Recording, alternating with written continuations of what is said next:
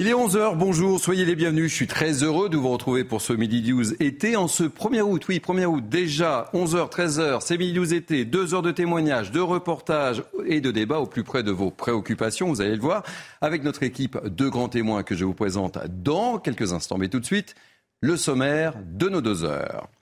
On va débuter notre émission par des sujets qui justement nous concernent toutes et tous.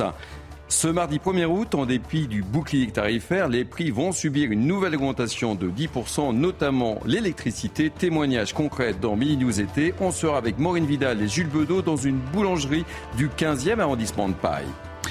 On fera également le bilan des soldes. Elle se termine, moins 30% jusqu'à moins 70%. Est-ce que ces baisses ont suffi pour vous séduire?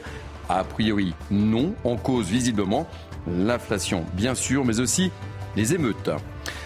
On parlera également de Marseille avec une année record du côté des règlements de compte. Depuis le début de l'année, 29 personnes ont été tuées sur fond de trafic de stupéfiants. Célia Barotte, notre spécialiste justice, sera avec nous.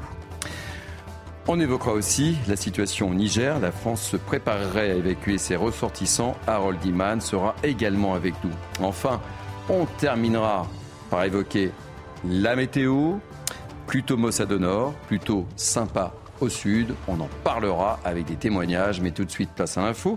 Et l'info, c'est Félicité Kindoki, que je salue. Bonjour Félicité. Bonjour Thierry. À la une de l'actualité internationale, la France décide finalement d'évacuer ses ressortissants français au Niger dès aujourd'hui, compte tenu de la situation sécuritaire qui se dégrade à Niamey. Harold Iman, vous êtes notre journaliste international. Est-ce que vous pouvez nous faire un point sur la situation?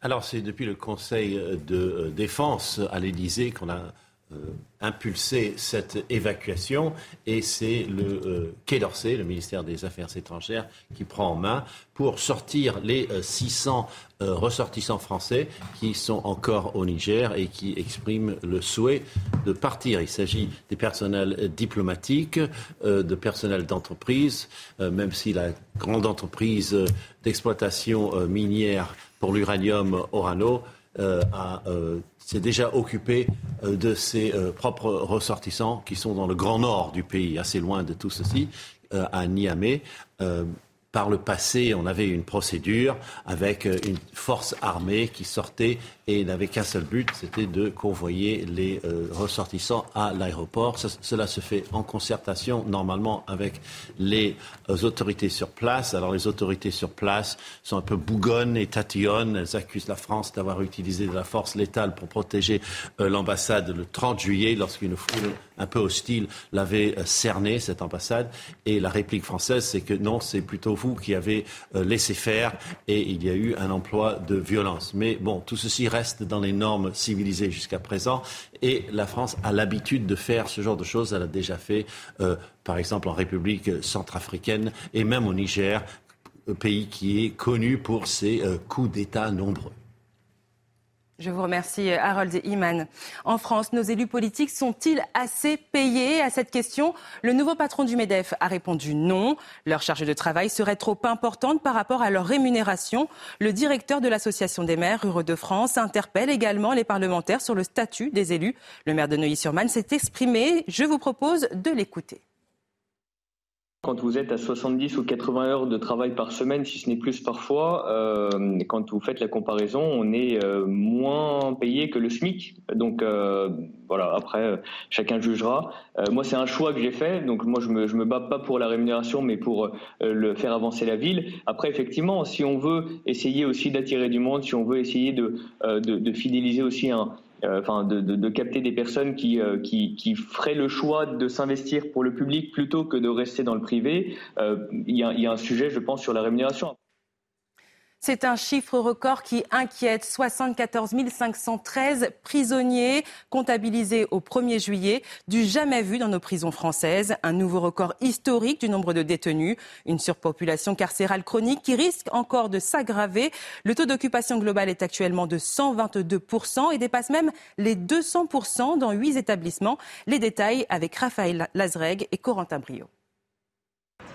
Jamais la France n'a compté autant de détenus dans ses prisons.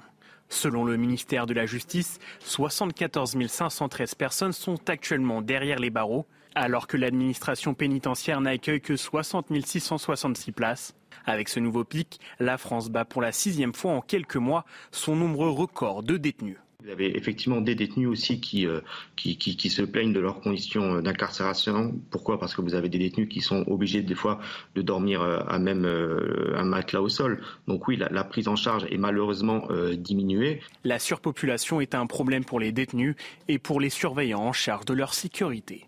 Mais les surveillants, ils font le double de travail qu'ils devraient faire au quotidien aujourd'hui dans des conditions parfois euh, indignes, parfois inhumaines, avec des rythmes de travail infernaux. Euh, et mes collègues sont en très grande souffrance dans les établissements.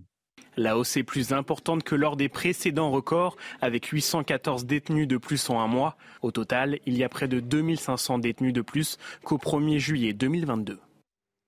24 heures supplémentaires, c'est le temps que vous accorde le fisc pour déclarer vos biens immobiliers. Ce soir, après minuit, ce ne sera donc plus possible de faire votre déclaration. Le délai avait déjà été repoussé une première fois de fin juin à fin juillet. Pour rappel, l'absence de déclaration est passible d'une amende de 150 euros. Dans le reste de l'actualité, en Birmanie, l'ex-dirigeante civile partiellement graciée de sa peine de prison. L'agente militaire, actuellement au pouvoir, a accordé une grâce collective à l'occasion du carême bouddhiste, une pratique courante dans ce pays pour commémorer des fêtes religieuses. Aung San Suu Kyi a ainsi vu sa peine de prison de 33 ans réduite de 6 ans. Il lui reste donc 27 ans à purger. Au total, 7000 prisonniers sont concernés.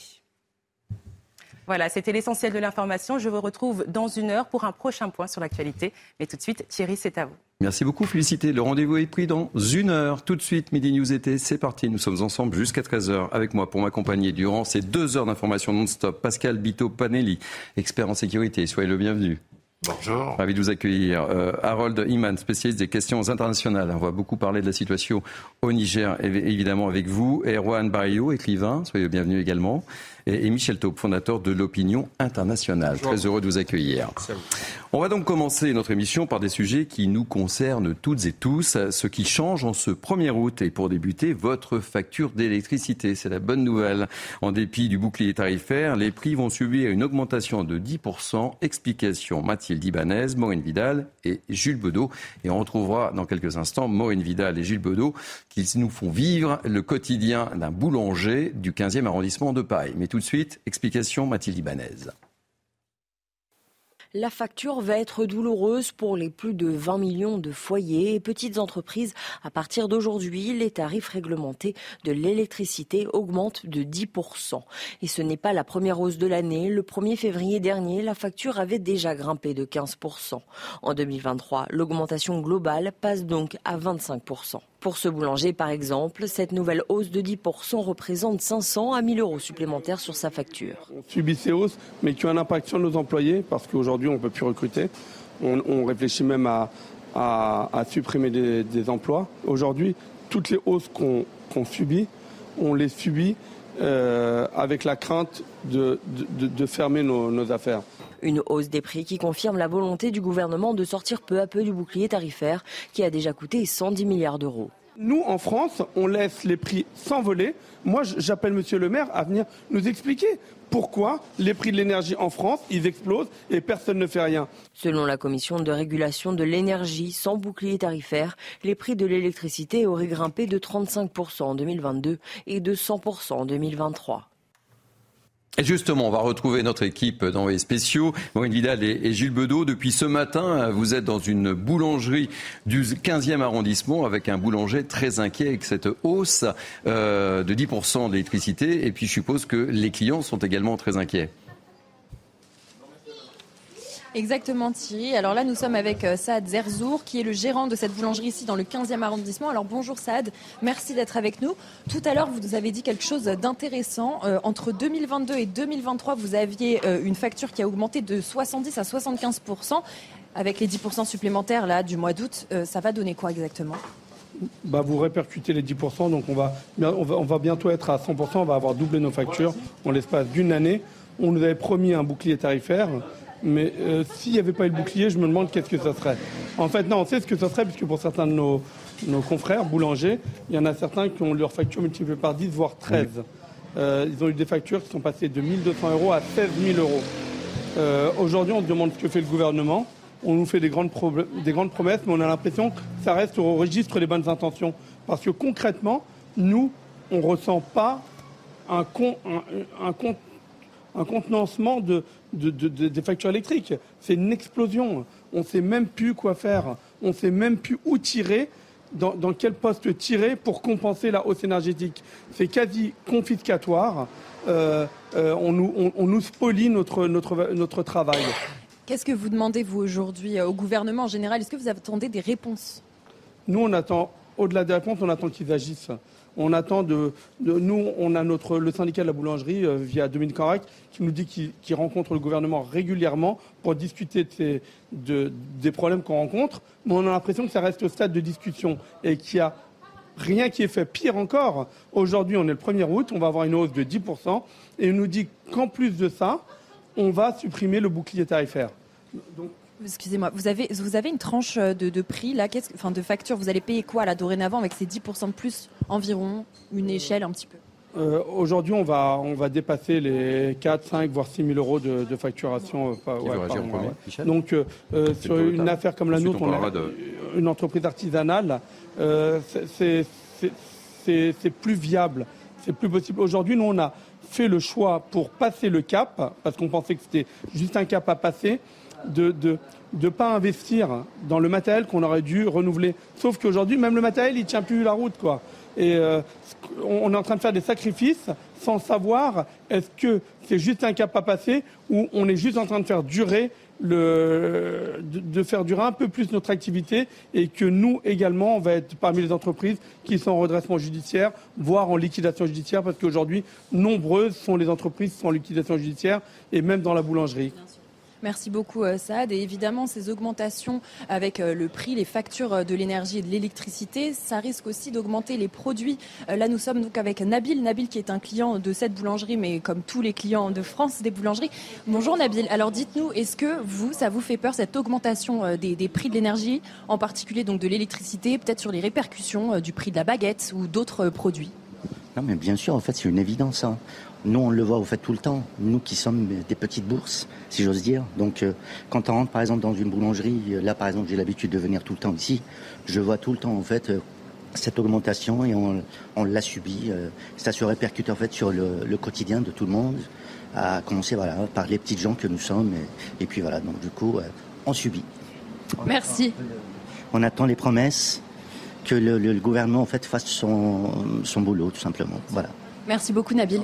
Donc comme vous pouvez le voir, c'est une inquiétude hein, réelle euh, de la part donc, des boulangers, des commerçants, mais aussi des clients, donc des particuliers beaucoup pour tous ces témoignages. Mohamed Vidal, je rappelle que vous êtes accompagné par Jules Bedeau. C'est important ces, ces, témoignages. Je souhaitais vraiment qu'on commence cette émission parce que c'est vraiment un sujet concernant ces 10% d'électricité. Et on parlera également tout à l'heure de la réforme de l'assurance chômage. Mais vous l'avez senti, euh, vous aussi, Michel Taube, en allant chez votre boulanger, le prix du croissant, le prix du petit pain au chocolat? Salut les, les boulangers qui sont dans mon quartier, qui sont des gens extraordinaires, qui se lèvent très tôt le matin. Oui, les prix des croissants, des, des petits pains ont, ont évidemment augmenté. Mais vous savez, il y a déjà beaucoup de boulangers qui ont fermé boutique, qui ont déposé le bilan.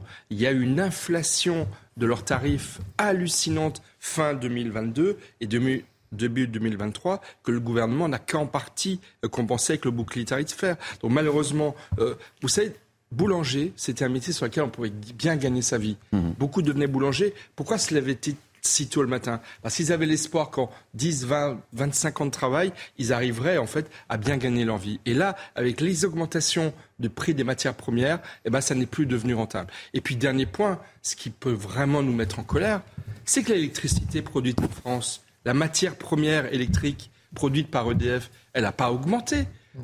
L'origine des prix, elle vient d'où? Elle vient de spéculations qu'il y a d'intermédiaires sur les marchés électriques qui, sont, qui eux, s'en mettent plein les poches, mais le coût initial de production de l'électricité, lui, n'a pas augmenté. Donc ces augmentations, elles sont profondément injustes, elles touchent tous les intermédiaires et elles touchent les consommateurs. Donc Vous avez vu ce consommateur euh, au micro de, de Vidal, évidemment. Et donc, si vous voulez, pour le consommateur, pour le boulanger, pour ceux qui se lèvent tôt le matin, qui font vivre notre pays, c'est devenu insupportable. Et malheureusement, vu l'état des finances publiques, il ne faut pas s'attendre à ce qu'il y ait de nouveaux. Que la situation s'arrange. faire dans les mois et les années qui viennent.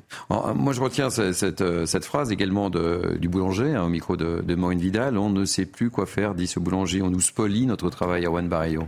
Oui, l'État français et avec lui la Commission européenne s'étaient battus pour intégrer l'énergie nucléaire dans ces fameux contrats pour différence, vous savez, les CFD, grâce auxquels l'État garantit un prix fixe aux producteurs d'électricité.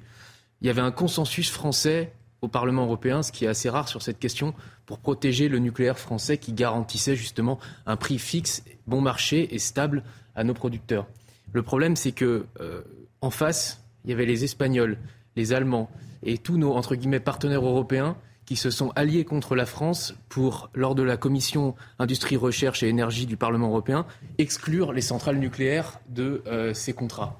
Donc le, le problème, c'est qu'aujourd'hui, euh, on, a, on bénéficie en France, comme l'a dit Michel Taube, d'une énergie stable, bon marché et durable qu'est l'énergie nucléaire, mais on est obligé de se soumettre euh, aux normes de l'Union européenne qui nous impose en fait euh, des prix beaucoup plus élevés qu'ils ne le sont en réalité. Et donc on voit bien que ça pénalise nos producteurs parce que certes le consommateur est, pénalisé, on parle de l'augmentation des prix, mais l'augmentation des prix de la baguette des petits pains, ce n'est rien encore à côté de, ce que payent réellement nos producteurs, nos boulangers et, d'autres qui, ont besoin de cette énergie euh, bon marché.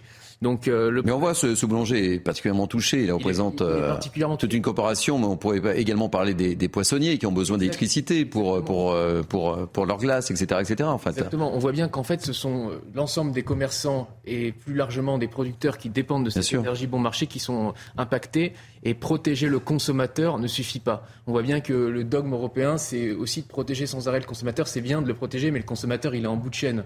Il faut agir sur les causes. Et les causes, c'est le besoin qu'ont les producteurs d'une énergie bon marché qu'aujourd'hui euh, l'Europe n'est plus capable de nous apporter. Pascal Vito, euh, Panelli. Ben oui, écoutez, c'est profondément injuste, euh, profondément inquiétant. les répercussions sont considérables et multiformes puisqu'elles touchent non seulement les commerçants et les gens qui, qui utilisent beaucoup l'électricité, qui sont au, au, bord du gouffre. Vous avez vu les propos de ce boulanger euh, ils, sont, ils sont très touchants. Il est, il est au point de rupture. Il ne sait pas s'il va pouvoir continuer. Comme le disait Michel, un si bel artisanat bah oui. euh, au plus profond de la France. C'est l'image de la France en plus. Hein. C'est l'image même de la France, les boulangers. Hein. Et puis ça touche, euh, je dirais, des, euh, on a une, une, répercussion générale. Les mairies, euh, le simple consommateur. on est à combien d'euros de, plus par an pour le simple client? 23 millions de clients, je crois, en France. et, et la question est quand cela va-t-il s'arrêter? Jusqu'où va-t-on aller? La rentrée va être euh, assez difficile, Michel Taubin. Elle va être difficile sur le plan du pouvoir d'achat, également les, les, fournitures scolaires euh, qui ont considérablement augmenté, les grandes surfaces qui jouent pas tellement le jeu. Elles disent qu'elles font beaucoup de promotions pour essayer de, de, de freiner mhm. les augmentations de prix, mais on sait très bien que les promotions sont toujours euh, d'abord de court terme par définition, et en fait elles poussent à consommer plus et finalement on paye plus. Donc non, non, effectivement, là, malheureusement, rappelez-vous l'année dernière, tous les deux trois mois, le gouvernement nous disait on a atteint le pic euh, inflationniste, dans trois mois on l'aura atteint, puis trois mois après, on le renvoyait de trois mois. Non, les Français le savent bien. Ils, font leur compte tous les mois et les fins de mois sont de plus en plus difficiles. Beaucoup attendent le salaire à la fin du mois pour faire les courses et ils se sont privés les dix derniers jours du mois. Non, la situation va être très très difficile et la rentrée va l'être beaucoup. Le pouvoir d'achat, c'est depuis deux ans la priorité on le voit bien, on le voit bien. Oui, oui. Les Français Il y avait la sécurité et le pouvoir d'achat. Voilà, mais même le pouvoir d'achat hmm. passe devant les enjeux de sécurité. Alors peut-être que depuis les émeutes et ce qui est le séisme qui nous est euh, tombé dessus il y a un mois, euh, euh, les choses ont peut-être changé. Mais, mais le pouvoir d'achat, c'est la préoccupation prioritaire des Français. Allez, autre effet, la réforme de l'assurance chômage. Eh bien oui, les demandeurs d'emploi verront les effets dès aujourd'hui. La durée d'indemnisation diminue de 25% selon le texte entré en vigueur le 1er février dernier. Explication, Maureen Vidal. Entrée en vigueur le 1er février dernier, cette réforme de l'assurance chômage vise à diminuer de 25% la durée d'indemnisation avec un minimum de 6 mois. Par exemple, un chômeur qui aurait perçu avant la réforme ses aides pendant 24 mois n'a le droit qu'à 18 mois maximum dorénavant. Côté senior, pour les plus de 55 ans, cette durée passe de 36 à 27 mois. Objectif plein emploi, c'est le maître mot du gouvernement qui vise 5% de taux de chômage. Comme le prévoit cette loi nommée marché du travail, la durée d'indemnisation varie en fonction de la conjoncture économique. En période verte, avec un taux de chômage inférieur à 9%, la durée est réduite d'un quart. En période rouge, avec un taux supérieur à 9%, la durée initiale des indemnisations est rétablie. Mais attention, seulement pour les chômeurs en fin de droit. Un système qui devrait amener les personnes sans emploi à retrouver plus vite du travail selon le gouvernement. Ces règles sont en vigueur jusqu'au 31 décembre prochain. Des discussions doivent s'ouvrir dès la rentrée entre gouvernement et syndicats afin de définir les règles qui seront mises en place dès le 1er janvier 2024. Erwan Barrio, petite réaction. Oui, on voit bien qu'une fois encore, c'est l'incapacité du gouvernement à penser les choses de manière globale. On parlait avant de l'augmentation euh, des prix euh, de l'énergie euh, et de l'augmentation des prix tout court pour le consommateur. On voit bien que, quel que soit le problème, le gouvernement n'a qu'une réponse circonscrite aux individus. En l'occurrence, l'augmentation des prix, on va donner des paniers repas, des chèques, des boucliers tarifaires aux consommateurs. Là, pour régler le chômage, on ne va pas créer de l'emploi. On va taper sur les chômeurs au lieu de taper sur le chômage. C'est toujours la même, la, même, politique du gouvernement qui, sans arrêt, incrimine les individus au lieu de penser justement grands travaux, réindustrialisation, gain de, souveraineté. Et en fait, s'ils veulent créer de l'emploi, qu'est-ce qu'il faut faire? C'est reconstruire des usines en France, tout simplement, euh, recréer une filière euh, euh, d'excellence dans tous les métiers techniques hautement qualifiés. C'est pas juste en tapant sur les chômeurs comme ils le font aujourd'hui. Michel Taube alors je me permets de ne pas être d'accord euh, avec Erwan. Je pense que pour suffisamment critiquer le gouvernement sur beaucoup de sujets, je pense que sur l'assurance chômage, euh, il y a une véritable audace de la Macronie par rapport à un dogme français qui était que en France, plus que dans beaucoup de pays euh, voisins, il y avait une forme de confort et, de sécurité du chômage pendant une longue période sur des montants élevés lorsqu'on quittait euh, un emploi, lorsqu'on était licencié. Et c'est vrai que, mal, il faut le dire, c'est une réalité. Il y a un impact direct entre la réduction de la durée d'indemnisation chômage et les résultats sur les courbes de l'emploi. Et donc là-dessus, effectivement, je pense que euh, raboter un petit peu un système beaucoup trop confortable tel qu'il était, mais tel qu'il s'est mis en place depuis 40-50 ans, je pense que ça n'est pas un séisme non plus. ça permet 18 mois plutôt que 24 ça permet à une personne qui a été licenciée de se reconstruire, de rechercher un travail et de, et de revenir sur le, euh, sur le marché du travail. Enfin, quand même, il y a des centaines de milliers d'offres d'emploi qui sont qui Mais sont quelles pas offres d'emploi? Est-ce que ça ah, Il y en a dans tous les domaines. Des gens non, il y en a dans, y en a dans tous les domaines. Non, je pense vraiment que là, il y a vous parlez quantitatif, mais pas qualitatif quand vous dites que les deux. Effectivement, c'est quand vous dites que effectivement, c'est vrai. Quand on réduit la durée d'indemnisation, mécaniquement, les gens trouvent plus d'emplois plus vite, mais parce qu'ils n'ont pas le choix. Au bout de la fin de leur période de chômage, ils sont acculés à, à prendre n'importe quel emploi. En, Grande-Bretagne, c'est six mois maximum. Alors, je dis pas que c'est le système qu'il faut appliquer, mais je pense que là-dessus, il y a eu euh, une vraie évolution et on le on le voit sur les résultats du, chômage qui a beaucoup baissé ces dernières années. Un dernier mot sur le sujet, euh, Pascal Vito Panelli. Je pense que je suis assez d'accord avec Michel, que c'est une mesure qui vaut la peine d'être essayée, euh, que c'est un domaine extrêmement complexe au niveau du, budget de l'économie à équilibrer, qu'il faut forcément des modulations en fonction de, de l'évolution des involutions du marché du travail. Donc à essayer et à voir dans quelques mois ce que, ce que ça peut produire. Allez, autre sujet vous concernant. On va parler des soldes. Est-ce que les moins 30, moins 50 ou moins 70% vous ont fait craquer? Quel est le bilan de ces soldes? On va retrouver tout de suite Thierry Véron, qui est président de la Fédération des associations et commerçants et artisans de Paris. Soyez le bienvenu Thierry Véron. Quel est le bilan des soldes? Cru 2023 alors, cru 2023 et été d'ailleurs, euh, euh, été, 2023, euh, on est dans, un climat très morose. Les soldes se sont pas bien passés. on peut dire aussi que les clients sont partis en vacances plus tôt. à partir du 14 juillet, les, les rues se, sont vidées. Et euh, pourquoi? Parce que en fait l'année dernière, euh, on sortait un petit peu de la crise Covid, donc euh, ils étaient un petit peu frileux de partir euh, assez tôt. Et là, cette année, ce qu'ils ont vraiment envie de faire, c'est partir en vacances et négliger les soldes.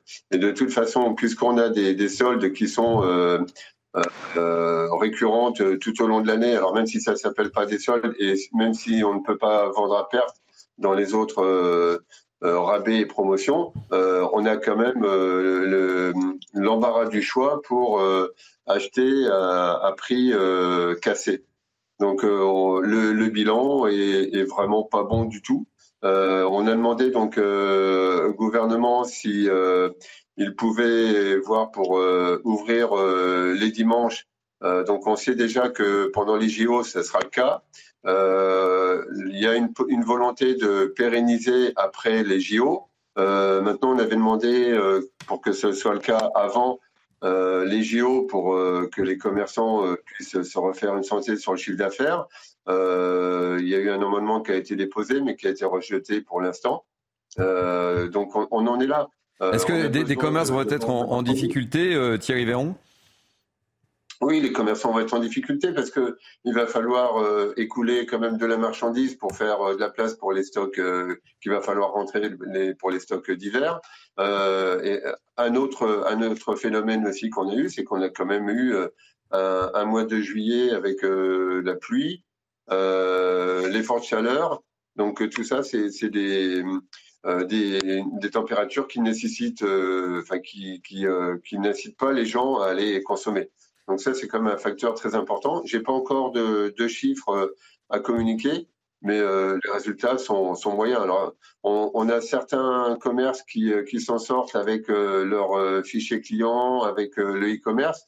le e-commerce continue de se développer et ce qu'il faut, c'est que l'ensemble des, des, des, commerçants et surtout pour les indépendants qui puissent se, se développer vers le e-commerce. La FACAP avec euh, les ateliers numériques Google, euh, mettre en, avant euh, un partenariat pour développer le, avec des, des coachs informatiques le e-commerce chez les indépendants. Parce qu'il faut voir qu'aujourd'hui, le groupe Fnac Darty, pour pas les nommer, font à peu près 25% de leur chiffre d'affaires en e-commerce. Donc le e-commerce se développe. Alors évidemment, sur des grandes chaînes comme ça, c'est euh, c'est beaucoup plus simple parce qu'ils ont tout ce qu'il faut euh, au niveau communication, euh, informatique pour pour gérer tout ça. Mais le, le, petit commerce de quartier, de proximité, il a beaucoup de difficultés. Donc c'est pour ça qu'on est à côté pour les aider. Et on est à plusieurs à, gérer tout ça. Hein. et, dernière question, Thierry Véron. toute dernière question. Comment vous sentez la, la rentrée là? La rentrée de septembre La rentrée de septembre, ça va être difficile. On a l'impression que les clients vont rentrer le plus tard possible. Euh, donc ça va être consommation euh, concernant euh, la rentrée scolaire. Si, si, toutefois les gens n'ont pas déjà acheté pendant leurs vacances. Et après la rentrée, bah, ça va être, on, va voir un petit peu le, le climat, le climat social qu'il va y avoir, parce que c'est ça qui va qui va jouer aussi. Si on parle de, de, de manifs, d'émeutes, etc. Euh, faut savoir que les, on a des clients qui viennent de banlieue et de province euh, pour profiter des soldes. Ces, ces, clients ont peur. Il y en a qui nous ont dit qu'ils avaient peur de, de, monter à Paris. Quoi. Donc c'est quand même une situation difficile. La rentrée, euh, bah, c'est un gros point d'interrogation. Euh, on, on, espère que ça, ça, va être une rentrée qui sera euh, pas trop compliquée. Je dis pas trop parce qu'à mon avis, euh, ça, ça risque d'être euh, euh, compliqué dans la mesure où il y a la hausse d'énergie, l'inflation. et oui, sont, sont, tous les, sont tous les sujets qu'on vient d'évoquer en début d'émission. Thierry Véron, désolé de vous, vous interrompre, on va marquer une, une pause dans ce News été. Merci en tous les cas d'avoir accepté de témoigner et de faire le bilan des soldes de cet été 2023. Petite réaction très très rapide, Michel Taub, avant de partir en, en, post-pub. Les, soldes ont commencé le jour de déclenchement des ah événements. 533 villes de France ont été touchées. Vous avez 533 centres-villes où vous avez des petits commerçants qui ont été, dont les sols ont été brisés par, cette, par ces émeutes qui ont tué le petit commerce. Après, effectivement, moi je pense qu'il faut laisser plus de liberté aux petits commerçants de faire leurs propres opérations promotionnelles tout au long de l'année en fonction de leurs besoins à eux et ne pas imposer des dates qui sont un peu passées de mode, excusez-moi l'expression, avec euh, le tout numérique aujourd'hui. Et on reparlera euh, des soldes dans quelques instants. Après la pause, on sera avec euh, Sarah Varney qui sera justement avec euh, des commerçants de Paris.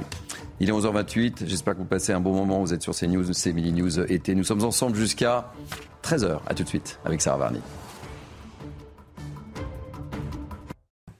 Il est 11h30, c'est Mini News été jusqu'à 13h avec nos grands témoins du jour, Michel Taub, Erwan Barrio, Pascal Bito Panelli, Harold Iman, puisqu'on parlera du Niger, de la situation du Niger au courant, dans, le, courant de cette émission. Mais on va, on va poursuivre, si vous le voulez bien, par le sujet des soldes. On va retrouver tout de suite Sarah Varny, qui est accompagnée d'Isabelle Secalino et qui est dans une boutique située dans l'Essonne. Quel est le bilan des soldes? Vous êtes à côté d'une commerçante, Sarah Varny.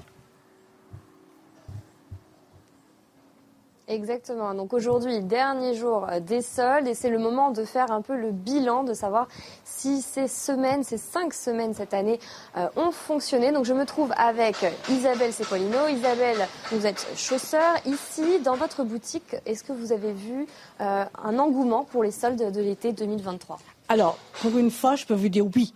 Dès qu'ils ont commencé, les deux semaines qu'on suivi, c'était super, avant qu'il y ait des événements qui ont tout arrêté. Parce que déjà, on a la chance qu'on est dans les que nous n'avons pas eu de problème. Mais je dirais que les clients n'avaient plus envie d'acheter, ils n'avaient plus envie de venir dans les boutiques, ce qui est normal. Hein.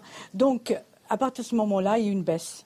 Et aujourd'hui, j'ai fait déjà mes comptes, je sais la journée ce qui va être faite, et nous, et sommes à 10% de moins que l'année dernière. Voilà bilan plutôt euh, du coup en deçà de l'année précédente. La semaine rajoutée par le gouvernement n'a pas permis euh, de, de, remonter un petit peu euh, le bilan, les chiffres d'affaires? Non, elle n'a pas permis. Et puis, ce qui est un petit peu difficile dans toutes les boutiques qui sont de petite proximité, c'est qu'on n'a pas les mêmes vues que les autres, dans le sens qu'en fait, les soldes ne sont pas aux dates qu'on voudrait. Vous voyez, là, on a des modèles qu'on aimerait commencer à mettre en solde bientôt. Du 15 août au 15 septembre, ce serait l'idéal. Voilà. Et puis, bon, ben, tout le monde n'est pas d'accord. Et puis, l'État, ben, je comprends, c'est un petit peu n'importe qui qui dit n'importe quoi. Donc, c'est très difficile. Donc, nous avons beaucoup de travail à essayer de faire pour convaincre qu'il faut changer la date des soldes dans le bon sens. Parce que quand on finit une saison, c'est là qu'on met en solde. Moi, j'achète pas pour être en solde. J'achète pour vendre parce qu'il faut bien que je paye mes frais. Donc, euh, si euh, j'achète pour des soldes, c'est totalement différent. Les achats sont pas faits de la même façon.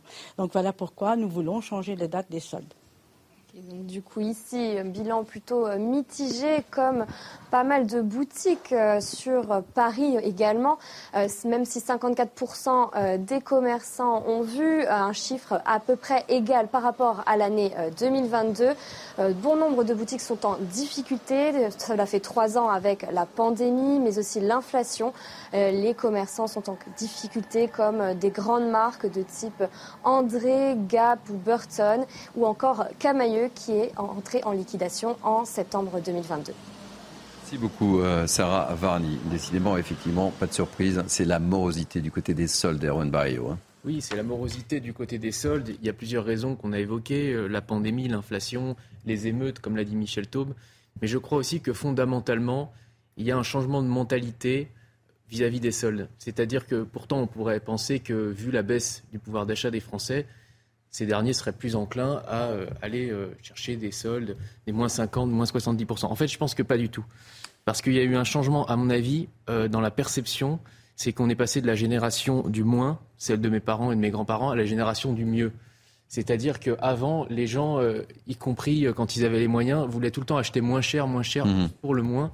Même quand c'était fabriqué à l'étranger, dans des conditions environnementales déplorables, euh, et que euh, ça supprimait des emplois euh, industriels en France. Aujourd'hui, je pense qu'il y a une prise de conscience des gens de ma génération, tant sur le plan environnemental, ils veulent des produits de qualité qui respectent un certain nombre de normes, que sur le plan du patriotisme économique, ils préfèrent payer un petit peu plus cher des produits qui sont fabriqués en France que peu cher des produits qui sont fabriqués au Bangladesh ou en Chine. Pascal? Oui, euh, bon, en même temps, c'est vrai que les émeutes en pleine période de sol, ça a été, euh, je dirais, un, facteur explosif. Ah ben c'était le pire contexte. Hein. C'était le pire contexte. Ça ne pouvait pas tomber plus mal pour eux. Hein. Ces pauvres commerçants. On est par ailleurs, je trouve, dans une société extrêmement anxiogène, dont les gens ont peut-être moins envie d'acheter, sont inquiets pour l'avenir. Et peut-être, alors là, c'est moins mon domaine d'analyse, mais que les gens commandent de plus en plus sur Internet et, vont moins dans les boutiques je, Point d'interrogation. Je pense qu'il y a eu des changements euh, au niveau de la consommation. C'est ce qu'évoquait le représentant des, commerçants, effectivement, euh, que nous avions en direct tout à l'heure. Un dernier mot sur le sujet, Michel oui, je suis, je suis d'accord avec vous, avec une réserve, euh, Erwan, c'est que le, mieux plutôt que le moins cher, c'est valable pour ceux qui peuvent se le permettre. Mais pour les classes les plus populaires, c'est elles qui vont faire les soldes, c'est elles qui vont chercher le moins cher. Qui vont essayer de trouver les, le prix le plus bas, évidemment. Parce qu'elles n'ont pas le choix. Et c'est elles qui, malheureusement, d'une part, sont dissuadés d'aller au centre-ville parce qu'il y a des émeutes, parce qu'il y a des violences. Rappelez-vous les, dizaines de, de samedis des Gilets jaunes qui ont fait véritablement, qui ont créé des déserts commerciaux dans les centres-villes de notre pays. Et puis, enfin, effectivement, le problème du pouvoir d'achat dont on a parlé, qui fait qu'à la fin, il reste peu de sous pour aller faire des soldes et faire des. Donc les gens beaucoup rachètent aussi des produits euh, de deuxième main, de troisième mhm. main, euh, plus que d'aller vers les soldes. Donc effectivement, la situation est de plus en plus dure et, les soldes apparaissent de moins en moins comme la route de secours. Moi, je suis encore une fois favorable à ce que les petits commerçants soient libres de pratiquer leurs soldes quand ils veulent, en fonction de leurs contraintes, de leurs besoins, de leurs, de leurs opportunités dans les quartier où ils vivent. C'est vrai que parfois on est un peu perdu dans le calendrier des soldes. Hein. bah oui. Entre les avant-soldes. Les...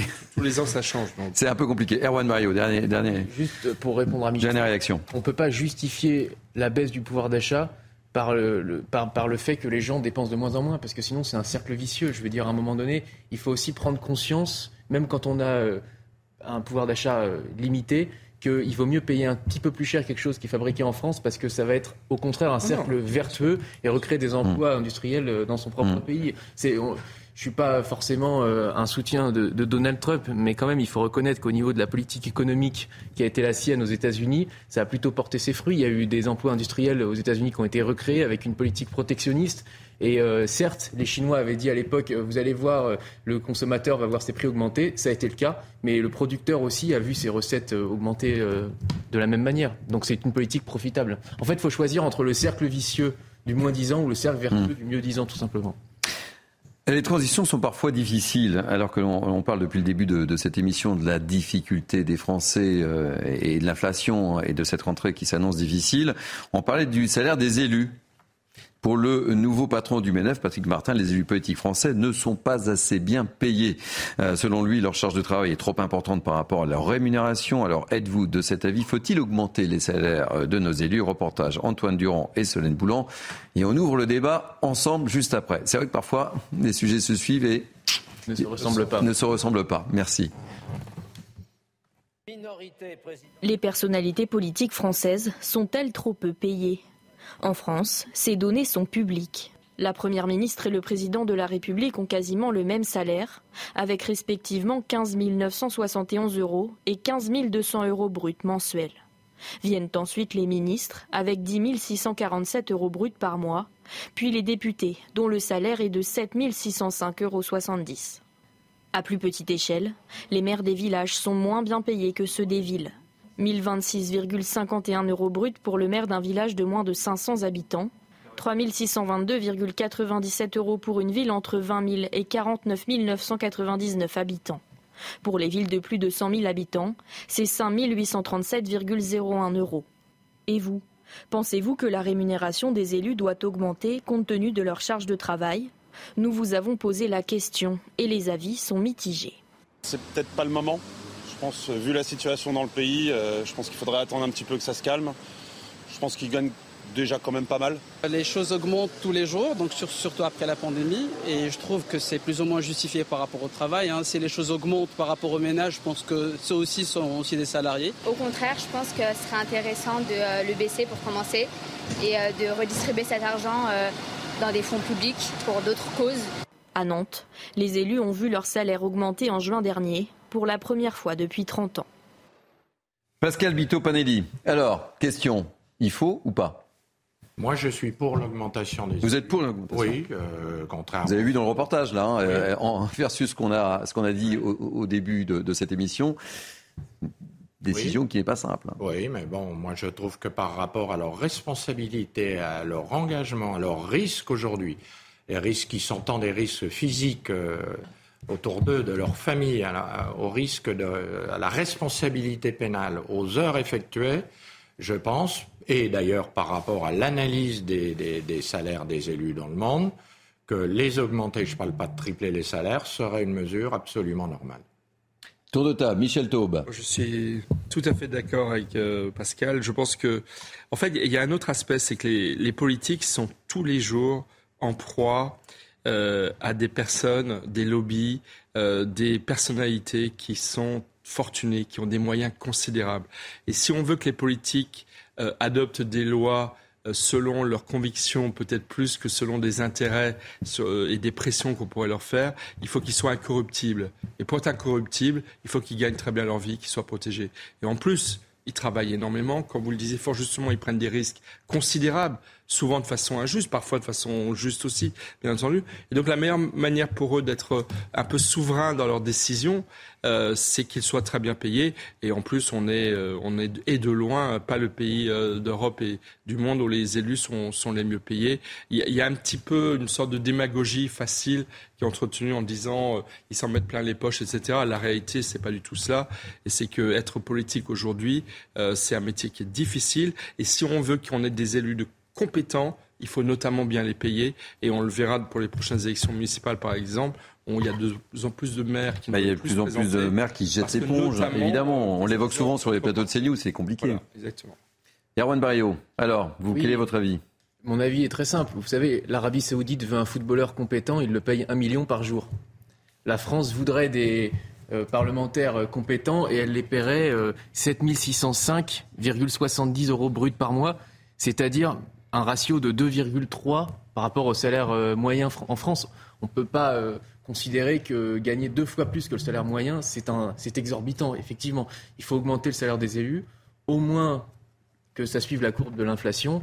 Vous voyez, euh, aujourd'hui, il y a des élus, moi j'ai le souvenir d'un député qui m'a dit, je gagne moins que ma femme de ménage. Il me l'a dit en il m'a dit en, en, personnellement parce qu'il savait que s'il disait ça publiquement, euh, effectivement, euh, compte tenu euh, du degré d'inflammabilité du débat, ça, ça, ne serait pas passé. Mais la réalité, c'est ça, c'est qu'il faisait 90 heures par, par semaine.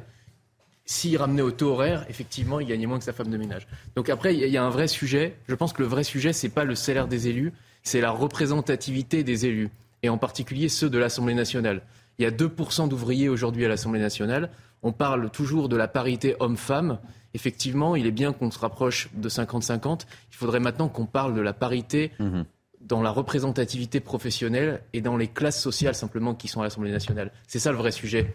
Euh, Michel Thau parlait de l'incorruptibilité des élus. Effectivement, il faut qu'ils aient un salaire décent, mais il faut aussi que de là où ils viennent, de leur, par leur parcours, de par leurs convictions, ils représentent réellement la France. Et aujourd'hui, c'est ça le vrai problème, c'est qu'on a une Assemblée nationale qui est composée de cadres supérieurs, euh, d'anciens directeurs de ressources humaines, de gens euh, qui ont suivi Emmanuel Macron en 2017, qui sont complètement coupés des réalités des, des, employés, de, des, ouvriers de base euh, de notre pays. Et le vrai problème, il est là. C'est plus de représentativité. On va écouter euh, le directeur de l'association des maires ruraux. C'est intéressant d'écouter euh, euh, son témoignage. Pourquoi? Parce qu'il représente le maire des petites communes qui sont mobilisées H24, mais vraiment. Et qui sont les plus nombreux en France. Et qui sont les plus nombreux en France. Et euh, Cédric Sasbeau était euh, l'invité de la matinale d'Olivier euh, de Carenfleck. Écoutez ce qu'il dit justement sur bah, comment il réagit quoi, par rapport à, à, à, ce, à cette demande de, de, Patrick Martin du, du MEDEF. Écoutez-le. On a un petit problème. Les élections municipales, c'est en 2026. On a largement le temps les législateurs ont largement le temps de faire changer la donne, de changer les règles pour effectivement donner envie à des citoyens de venir compléter, remplacer, euh, se substituer ou accompagner des élus actuels pour dire bah oui finalement c'est pas si désintéressant que ça puisqu'on ne perd pas d'argent. Nous c'est ce qu'on demande à l'échelle des, des, communes rurales, c'est que les élus qui s'engagent, qui sont actifs, n'aient pas de perte de revenus disponibles.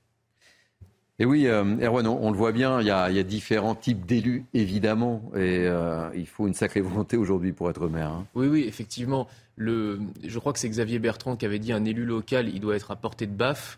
Aujourd'hui, euh, qu'il le veuille ou non, malheureusement, les élus locaux sont à portée de baffe et ils le sont euh, chaque jour pour un salaire qui, effectivement, n'est pas au rendez-vous. Et donc, Patrick Martin, vous savez, est assez peu suspect dans cette déclaration puisque lui-même n'est pas élu. Et il n'a aucun intérêt à dire ça, puisqu'il n'est pas élu, il ne veut pas l'être, à mon avis. Et il, il, constate simplement euh, que les élus aujourd'hui en France sont moins bien payés, c'est vrai. Quand on compare avec euh, le reste de l'Union européenne, pour parler des députés, on est très très mal situé. Je crois qu'on est en septième position. Donc c'est vrai qu'il y a un changement euh, à faire de ce côté-là. Et effectivement, la situation des élus locaux est encore pire que celle des, des députés. Et puis surtout, quand on, on s'engage pour être maire, parfois c'est difficile de, de retrouver euh, un job dans la, dans la vie courante ensuite après. C'est bah, pas simple le, non plus. Hein. La réalité, c'est qu'il y a très souvent des pertes de revenus. les personnes qui s'engagent en politique perdent des revenus gagnent beaucoup moins leur vie que dans le passé. Et après, effectivement, quand ils sont maires pendant 6 ans, 12 ans, 18 ans. Comment retrouver la C'est très, très, difficile. Beaucoup d'ailleurs sont retraités ou en fin, fin, de carrière, ou beaucoup sont aussi fonctionnaires. Bien sûr. Parce qu'ils peuvent dans le public prendre des disponibilités que dans le privé, vous pouvez beaucoup plus difficilement prendre. Donc là aussi, il y a une forme d'injustice. Si les salaires, si les, rémunérations étaient plus importantes, peut-être que vous auriez une plus grande diversité de, personnes. Et puis, quant au monde rural, c'est vraiment très important parce que d'abord, ça concerne de très loin l'immense majorité des élus. Euh, sur les, je crois qu'il y a 500 000 euh, élus, conseillers municipaux, conseillers territoriaux, conseillers départementaux en France. C'est beaucoup de monde. Mais les maires des petites communes sont très très largement le plus gros vivier des élus de la République. Et ils gagnent très peu, ils gagnent dans les 1000, 1200 euros, alors qu'ils ont des responsabilités importantes. Et donc c'est vrai qu'il serait normal d'augmenter. Mais vous savez, malheureusement, c'est un débat qui existe depuis 50 ans. Euh, et, on n'a jamais vraiment augmenté la rémunération des élus. Il faudrait se demander pourquoi. Pourquoi il y a ce plafond de verre? Pourquoi il y a ce forme de consensus pour ne pas augmenter? Est-ce qu'on a peur de l'opinion publique qui est majoritairement contre l'augmentation? Bah, il faut Vu le contexte social du moment, c'est vrai que mais poser la question aujourd'hui alors que les Français se serrent la ceinture, c'est certain. C'est pas l'intervention euh, voilà, la plus, la me semble-t-il, la plus populaire du moment. Dernière réaction, et, on refermera ce débat. Euh, Zartoche euh, Bakhtiari, vous le savez, c'est le maire d'hiver droite de Neuilly-sur-Marne. On écoute également sa réaction et peut-être que ça suscitera une réaction de l'un d'entre vous. Quand vous êtes à 70 ou 80 heures de travail par semaine, si ce n'est plus parfois, euh, quand vous faites la comparaison, on est euh, moins payé que le SMIC. Donc euh, voilà, après, chacun jugera. moi, c'est un choix que j'ai fait. Donc moi, je me, je me bats pas pour la rémunération, mais pour le faire avancer la ville. Après, effectivement, si on veut essayer aussi d'attirer du monde, si on veut essayer de, de, de fidéliser aussi un, euh, enfin de, de, de, capter des personnes qui, euh, qui, qui, feraient le choix de s'investir pour le public plutôt que de rester dans le privé. Euh, il y, y, a un sujet, je pense, sur la rémunération. Erwan Mario, réaction, et Pascal Vito Panelli Oui, juste pour reparler des députés, quel est le point commun aujourd'hui entre un député En Marche, un député euh, Rassemblement National et un député France Insoumise? Vous me posez la question? Oui. Bah, non, je, je vous laisse répondre. C'est leur faible niveau de compétence. Ah, ça, ça n'engage que vous. Et euh, enfin, en tout cas, c'est vrai. Quel est le lien avec le, bah, Mais quel est le lien avec, le sujet C'est que cet élu a tout à fait raison. J'essaie de comprendre. Hein. Si on veut attirer des gens qui ont un haut niveau de compétences dans la sphère publique, c'est-à-dire renforcer l'État, renforcer l'intérêt général, eh bien, il faut qu'il y ait une attractivité euh, au niveau du salaire. C'est évident, parce qu'aujourd'hui, on voit que les cerveaux vont euh, dans le privé. Quand ils partent pas à l'étranger, ils partent dans le privé. Hmm. Donc, il faut, il faut retrouver une attractivité de la fonction publique et de la fonction d'élu. Vous faites un parallèle entre augmentation de salaire et, compétences. Hein. Bah, on le voit, on le voit bien quand même. On le voit bien. Malgré tout, les gens, quand ils choisissent euh, leur emploi, ils regardent la rémunération et compte tenu de mm. leurs compétences et de, leur niveau de sollicitation ailleurs. ça me semble, ça me semble évident. Et d'ailleurs, cet élu l'a bien rappelé. Allez, dernier mot sur le sujet, euh, Pascal Bito-Panelli. Alors moi, je pense que le poste de maire est le plus beau poste euh, des élus, tant au niveau de la fonction que du symbolisme, parce qu'on est près des hommes et des femmes de ça, ça va faire plaisir à tous les maires qui nous regardent. Hein, euh, Par ailleurs, je le compare euh, au métier de la sécurité, de la police, de la gendarmerie et de l'armée. Il faut avoir dans l'ADN le sens du service, le sens patriotique, aimer la France, aimer l'engagement. Et c'est, je pense, la seule solution pour supporter et, aller au maximum de cette fonction. Allez, on va terminer cette première de News euh, été avec euh, un petit euh, coup de chapeau à deux pompiers sauveteurs à l'honneur Canet en Roussillon. Ils s'appellent Maëva et Hugo, ils ont respectivement 17 et 20 ans et le 26 juillet dernier, ils ont sauvé de la noyade une petite fille de 4 ans emportée par le vent à 500 mètres du rivage. Juliette Sada a pu recueillir le témoignage de l'un de ses héros. On aime aussi donner ce genre de coup de projecteur dans Mini News été. L'appel à l'aide a été lancé par les baigneurs postés sur le rivage. Mercredi dernier, aux alentours de midi, les témoins aperçoivent au loin une bouée jaune voguer vers le large. On est de suite parti avec notre embarcation de jet ski euh, sur la zone. Au bout de, de 10 minutes, on a pu avoir un visuel sur une bouée qui s'envolait. Donc on a immédiatement rejoint, euh, cette bouée. Au bout de 300 mètres, on a commencé à apercevoir des brassards roses. Et euh, en se rapprochant, en fait, on s'est aperçu que du coup, c'était une petite fille la fillette est âgée de 4 ans, elle est anglaise. Elle a échappé à la vigilance de ses parents en vacances dans la région. On l'a fait embarquer sur notre jet ski et puis euh, de là on est immédiatement rentré au bord et on a pu la, ramener saine et sauve. Choquée et en légère hypothermie, la fillette est ensuite transportée par les pompiers à l'hôpital de Perpignan. Une histoire qui se termine bien, mais parfois le séjour de certains vacanciers tourne au drame. Car contrairement aux idées reçues, la Méditerranée n'est pas sans danger. Trois personnes se sont noyées dans la région au début du mois. L'occasion pour les pompiers de rappeler les consignes de sécurité. Si, vous êtes témoin de, quelqu'un qui est en difficulté dans l'eau, euh, il faut tout de suite prévenir le poste de secours le plus proche et ensuite vous positionner de façon à ce que les secours identifient rapidement la zone où la personne est en difficulté. Et ensuite, évidemment, si on a fait un gros repas ou si on a euh, consommé de l'alcool, il ne faut pas se baigner. Rester vigilant et agir vite, 15 secondes suffiraient pour une noyade en Méditerranée. Il y a Kabiba Mguizou qui m'assiste dans la production de ces deux heures. On a bien terminé par des, des petits coups de projecteur comme ça, euh, et, ça fait du bien aussi dans cette actualité ô combien euh, Mossad, euh, Michel Taoba. Il faut que tous les Français soient formés au sauvetage, au premier geste de sauvetage, et, savoir qu'effectivement sur les plages, tout le monde doit avoir un œil, notamment sur l'éloignement de, la plage. sur la côte atlantique, il y a eu neuf noyades entre le 9 et le 17 juillet. Il y a les fameuses baïnes, les célèbres baïnes sur, la, sur la côte andaise. C'est l'affaire à la fois de professionnels, mais c'est l'affaire aussi de tous les citoyens d'être vigilants et de savoir faire les bons gestes en cas de noyade, c'est vraiment important. Erwan Barrio. Oui, euh, vraiment, on salue le courage de, ces pompiers qui ont le sens euh, bah, des autres, tout simplement. Et c'est vrai que je crois que la, profession de pompier figure en tête de ceux en qui les Français ont le plus confiance. Et c'est pas pour rien, c'est parce que c'est des gens qui s'engagent pour les autres, c'est des gens qui donnent leur temps et parfois leur vie aux, autres. Et donc, on peut que méditer cet exemple. Allez, un dernier mot, euh, Pascal Bito, euh, panéliste, important effectivement de. Alors pour être synthétique. De donner un coup de projecteur sur ces euh, pompiers sauveteurs. On en a besoin sur les ah, plages, on en a plus que jamais besoin. Ça fait du bien. deux devises à citer pour être synthétique et, et, résumer tout ça. La devise de la BSPP, des sapeurs-pompiers de Paris, sauver ou périr. Et la devise des pompiers français, courage et dévouement. Voilà. Eh bien, écoutez, c'est sur cette euh, belle phrase qu'on va marquer une pause de son, dans ce Midi News été. Euh, on prendra la direction de Marseille dans, euh, pour commencer cette deuxième heure de Midi News été. À Marseille, où un homme de, de 32 ans a été tué par balle dans la nuit de dimanche à lundi.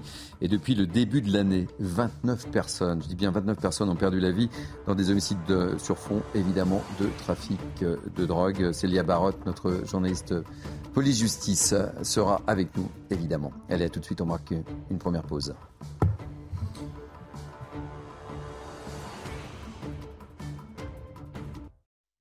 Il est midi, je suis très heureux de vous retrouver pour cette dernière heure de Mini News été. Le temps passe très vite, je trouve, en cette période de l'été. Je ne sais pas ce que vous en pensez, mais je trouve que le temps passe très vite. Surtout avec euh, vous, C'est gentil, Erwan.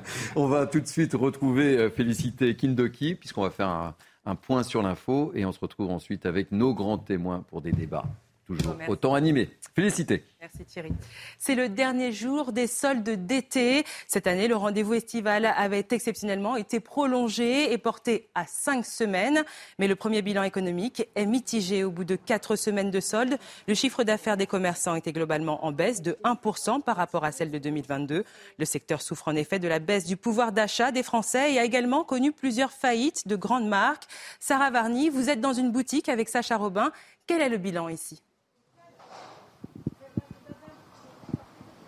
Eh ben, écoutez, pour ce dernier jour euh, des sols, c'est un bilan euh, mitigé un peu comme partout euh, en, France et notamment en Ile-de-France. Je suis donc avec Isabelle qui est donc commerçante et chausseur.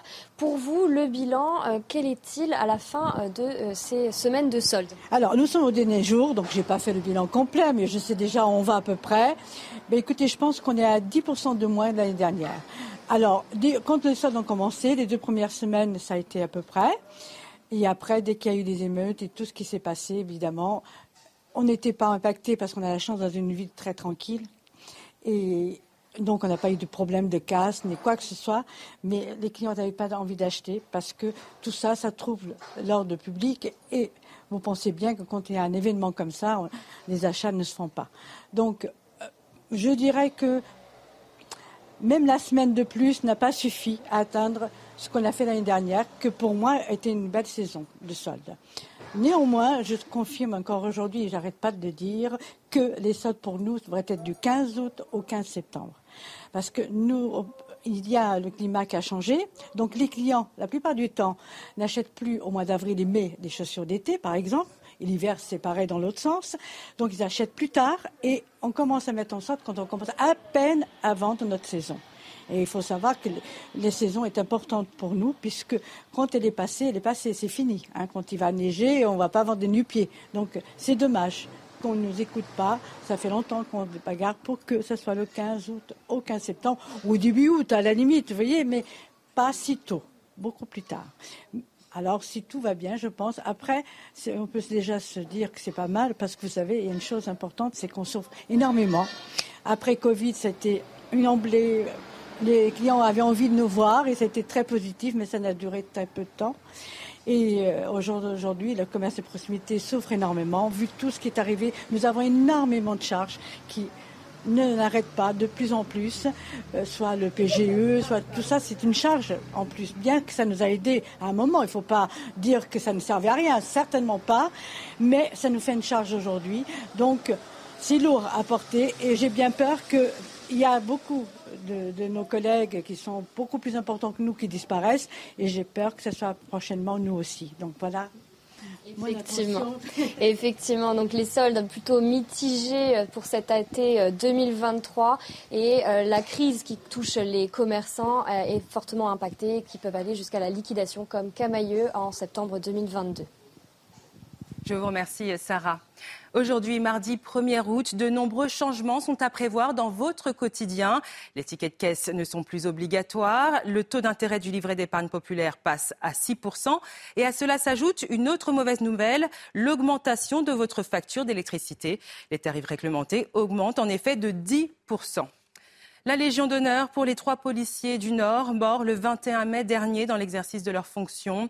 Ce jour-là, les trois fonctionnaires perdaient tragiquement la vie alors qu'ils accompagnaient une femme victime de violence. Sur ordre du président de la République, les trois policiers ont été nommés chevaliers de la Légion d'honneur aujourd'hui.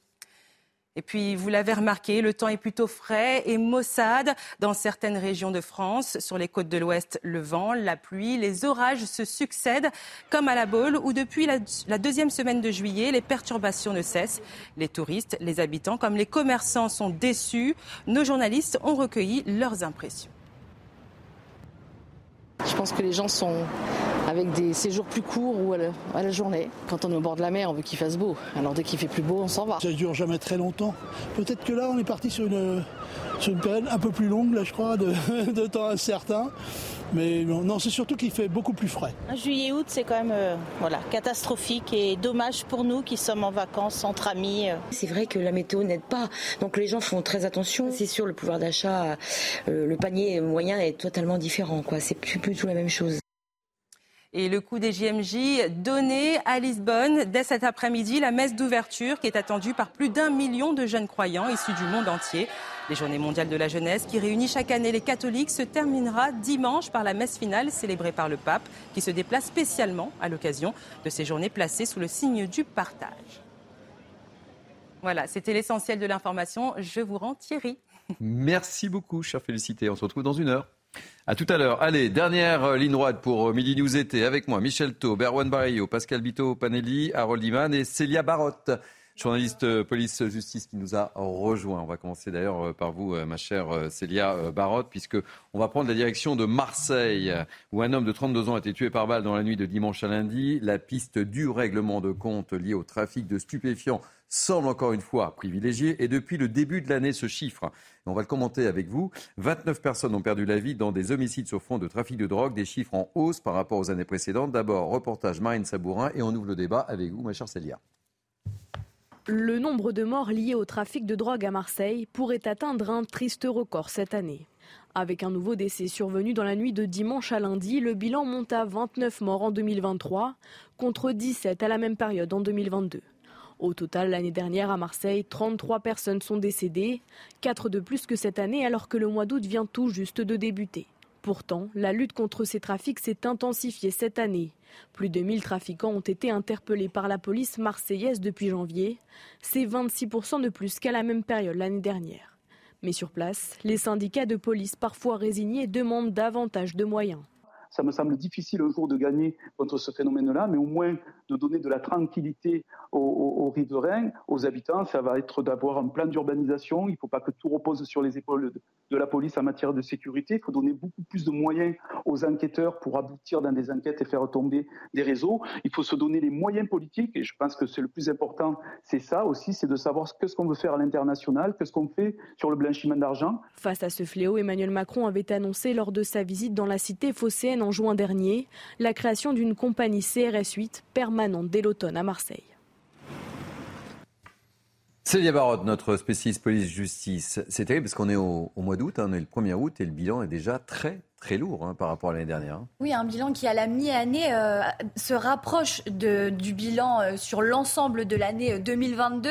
Euh, 29 personnes qui ont déjà perdu la vie à Marseille sur fond de règlement de compte, sur fond de, de trafic de stupéfiants.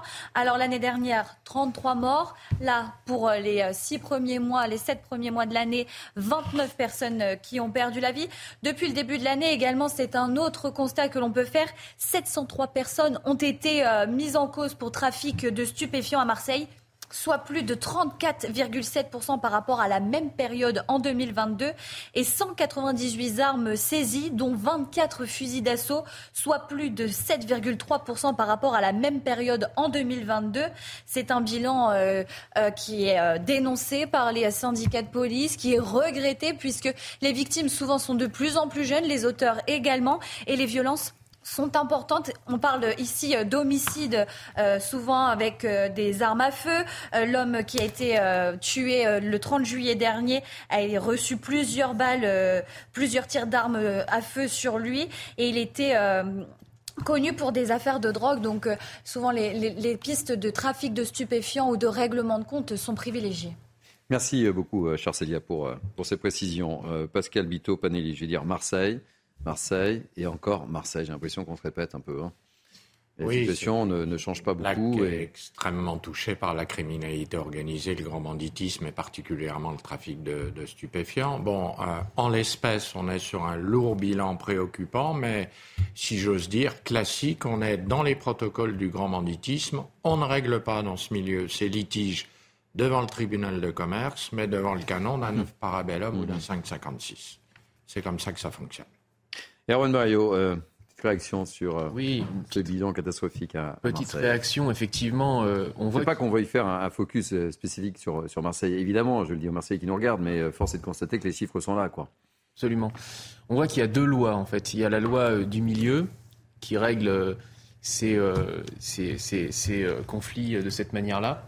Et puis il y a la loi, finalement, à laquelle sont soumises les policiers aujourd'hui ils doivent euh, respecter euh, des procédures, ils sont euh, encadrés par le pouvoir judiciaire et donc ils n'ont pas les mêmes armes en fait tout simplement pour lutter contre le grand banditisme. Donc la question effectivement du ras-le-bol des policiers sur laquelle on va venir mhm. après, c'est est-ce qu'il ne faut pas augmenter les moyens de la police, pas pour avoir les mêmes méthodes que les gens qui prétendent combattre, mais au moins pour être plus ou moins à armes égales? Parce qu'aujourd'hui, on a le sentiment que, et c'est aussi la source de la colère. Moi, je parle plutôt de colère que de grogne d'ailleurs des policiers, parce que la source de la colère des policiers aujourd'hui, en particulier, c'est qu'ils ne se sentent pas assez soutenus, on ne leur donne pas assez de moyens, non seulement des moyens financiers, mais surtout euh, des moyens euh, judiciaires pour agir. Et donc, euh, on a, là, on est dans une situation où on a le sentiment que chacun choisit son camp, comme si finalement il y avait deux camps. il faudrait choisir ses héros, ses victimes et, et ses morts. Mais la réalité, c'est que c'est une situation qui est tellement détériorée aujourd'hui qu'on a besoin plutôt d'apaisement. Euh, et l'apaisement, c'est répondre aujourd'hui à la colère des, policiers. Michel Taube Plusieurs choses. Euh, la, lutte contre le trafic de drogue, pour ce qui est de la police, relève beaucoup de la police judiciaire. Ce sont souvent des travaux d'enquête, des, euh, des, enquêtes approfondies qui, qui mettent du temps. Or, actuellement, il y a une réforme très profonde de la police qui a été introduite avec des nouvelles nominations de directeurs départementaux euh, de la sécurité. Ça suscite beaucoup de vagues au sein des forces de police. Euh, beaucoup craignent que la compétence, et là je parle sur votre contrôle, euh, Pascal, que la compétence extrêmement pointu euh, des officiers de police judiciaire qui se spécialisent sur les questions de, drogue soient entachés dans les années qui viennent par ces nombreuses euh, modifications d'organisation administrative au sein de la police et qui risquent effectivement de faire freiner euh, la lutte, l'efficacité de la lutte contre le trafic de drogue. Après, moi j'aimerais avoir un propos un peu plus politique. De fait, le président de la République a lancé, déjà lorsqu'il était candidat à sa réélection en 2022, et fin juin en allant trois jours à Marseille. C'est ce que je vais vous dire. Il est allé à Marseille. C'était une espèce de laboratoire à Marseille. Il a hein. Trois jours sur place. Euh, Marseille en grand.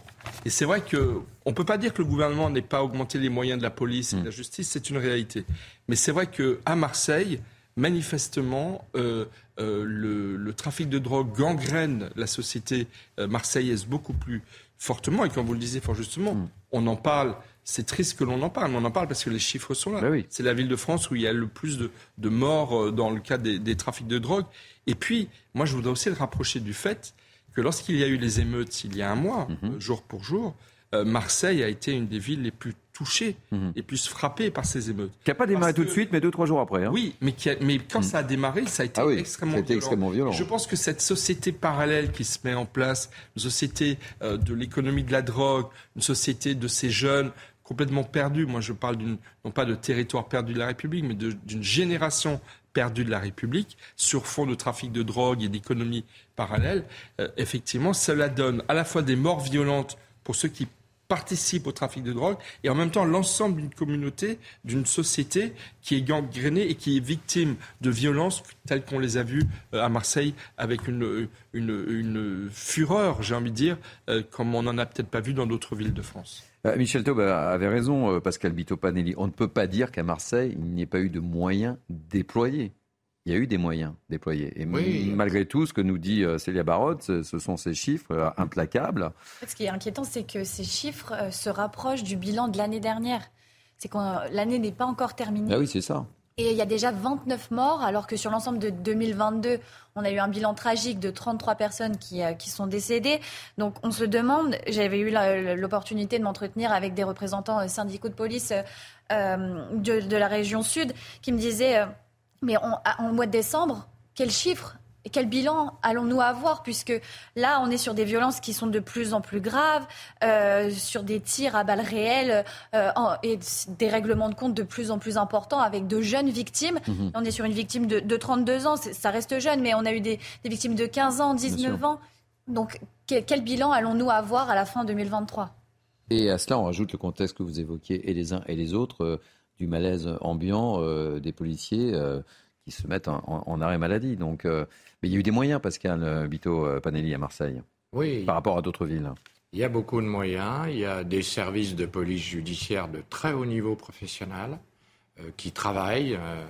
mais on a affaire, comme l'a dit Michel, à une contre-société, à une économie souterraine extrêmement puissante à une guerre de territoire et la ville de Marseille est techniquement difficile à travailler par rapport aux stupes, tant au niveau de l'emplacement de ces cités que de, sa position par rapport aux frontières et à la mer. C'est difficile. mais qu'est-ce qu'on fait en fait euh, Parce qu'en fait, on fait ces débats, on évoque la situation de Marseille, on, on évoque ces, ces bilans qui ne cessent d'augmenter. On fait quoi en fait au final? Écoutez, on essaye de, de Désolé pour cette question piège, mais... de suivre. Il y a des choses de fait, il y a de la mutualisation, il y a des coordinations internationales, euh, également entre les administrations et les collectivités territoriales. Mais vous savez, pour, pour réellement travailler en profondeur, il faudrait faire intervenir des unités d'élite et aller littéralement dans une, je dirais, une configuration opérationnelle euh, que, les préfets ou les ministres craignent. Mais pourtant, dans les émeutes, il y avait le, RAID, le GIGN qui ont été déployés et on a vu que c'était ah difficile. Oui, mais... Michel Taube et Harold Diman souhaitent apporter quelque chose. La réponse, la réponse policière ne suffit pas on pourra mettre tous les moyens que l'on veut. Mais on le voit là. Hein. Peut-être qu'il faut réinterroger aussi l'ensemble de la stratégie de lutte contre le trafic de drogue. Mm. Peut-être qu'il faut expérimenter euh, la mise en place, euh, notamment dans les quartiers comme ceux de Marseille où il y a beaucoup de trafic de drogue, euh, de systèmes de vente mm. légales euh, de drogue pour contrebalancer les trafics euh, illégaux en faisant casser les prix. Enfin, il faudrait expérimenter d'autres solutions parce qu'on voit bien qu'en France, malgré tous les moyens que l'on met, cela ne marche pas et ça ne fait baisser ni la violence ni la consommation de drogue. Allez, deux mots à Harold Iman et un dernier mot d'Erwan Bayo. Une petite comparaison avec les États-Unis. Il y a deux villes qui ne se débarrassent jamais de leur criminalité, qui est assez semblable à celle de Marseille, c'est Chicago et Baltimore. Pendant tout le mandat Trump, il en a parlé. Euh, ça n'a pas vraiment changé. Et maintenant, sous Biden, c'est la même chose. parfois, localement, on n'arrive pas à comprendre pourquoi ça se maintient et ça accélère. Il y a la, stratégie de pilonnage qui est mise en place aussi à, Marseille pour, euh, pour euh, endiguer le, trafic de drogue. C'est une, euh, des moyens d'intervention plus rapides. la police est, vraiment sur tous les fronts à Marseille pour, pour endiguer le, le trafic de drogue avec cette, cette stratégie de pilonnage. Mais il est compliqué. Rudy Mana, représentant syndical que l'on a l'habitude d'entendre ici, nous l'a confié. Il, est difficile pour eux, sans effectifs supplémentaires, de, de lutter contre ce phénomène, contre ce fléau. Dernier mot, euh, Erwan Barrio, parce qu'on va parler des prisons sur, ensuite. Sur le trafic de drogue, on se souvient de la politique de Gérald Darmanin qui consistait à criminaliser le consommateur en disant que finalement, s'il n'y avait pas de consommateur, il n'y avait pas de trafiquant. Mhm. Et dans le même temps, euh, il n'a pas décomplexifié aussi euh, l'organisation administrative des services de la police judiciaire. C'est peut-être ça aussi qui rend la tâche des policiers plus difficile. C'est qu'il y a eu une hausse des effectifs, il y a eu une hausse des moyens relative, mais il n'y a pas eu de simplification de l'organisation de leurs services. Et donc, ça, ça, veut dire quoi? Ça veut dire un taux de d'élucidation en baisse. Il y a eu un, très bon rapport de la Cour des comptes en, mai dernier qui a été publié à ce sujet. On enchaîne avec un triste record qui est tombé. Euh, le nombre de personnes incarcérées dans nos prisons françaises, 74 513 au 1er juillet, un chiffre en constante, là aussi, augmentation. La surpopulation carcérale a d'ailleurs valu à la France une nouvelle condamnation de la Cour européenne des droits de l'homme. Euh, rappel des faits avec euh, Raphaël Lazreg et Corentin Brio. Et on sera juste après avec Frédéric Le Stank, secrétaire euh, local UFAP, UNSA, Justice, à qui on demandera de réagir. Mais tout d'abord, le rappel des faits. Jamais la France n'a compté autant de détenus dans ses prisons. Selon le ministère de la Justice, 74 513 personnes sont actuellement derrière les barreaux, alors que l'administration pénitentiaire n'accueille que 60 666 places. Avec ce nouveau pic, la France bat pour la sixième fois en quelques mois son nombre record de détenus. Vous avez effectivement des détenus aussi qui, euh, qui, qui, se plaignent de leurs conditions d'incarcération. Pourquoi? Parce que vous avez des détenus qui sont obligés des fois de dormir euh, à même euh, un matelas au sol. Donc oui, la, la prise en charge est malheureusement diminuée. La surpopulation est un problème pour les détenus et pour les surveillants en charge de leur sécurité les surveillants, ils font le double de travail qu'ils devraient faire au quotidien aujourd'hui dans des conditions euh, parfois euh, indignes, parfois inhumaines, avec des rythmes de travail infernaux. Euh, et mes collègues sont en très grande souffrance dans les établissements. La hausse est plus importante que lors des précédents records, avec 814 détenus de plus en un mois. Au total, il y a près de 2500 détenus de plus qu'au 1er juillet 2022. Bonjour Frédéric Lostank, je rappelle que vous êtes secrétaire local UFAP, UNSA, Justice. Soyez bienvenue dans Mini News été. Euh, on souhaite absolument vous avoir. Quelle est votre réaction sur euh, ce chiffre 74 513 au 1er juillet, Frédéric Lostank bonjour, tout d'abord. Bonjour. Oui, bah, je, je, vous confirme, c'est une aberration totale. Hein. Donc, euh, ça remet en cause euh, euh, le travail des personnels et pas seulement des surveillants, puisqu'on parle des surveillants en règle générale, mais il y a tous les services qui sont greffés autour du personnel de surveillance, avec personnel administratif, personnel technique, personnel d'insertion et de probation.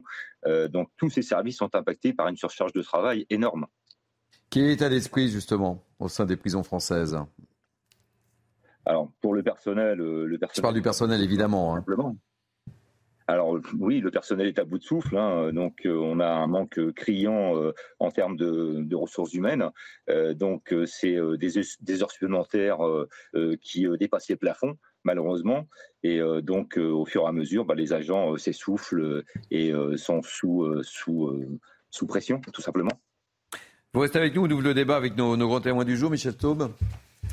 Euh, la société est de plus en plus violente. Il y a de plus en plus de, faits de violence. Vous avez toute une génération euh, euh, qui utilise comme langage la violence. Donc on ne s'étonne pas qu'il y ait de plus en plus de condamnations et de personnes condamnées à de la prison.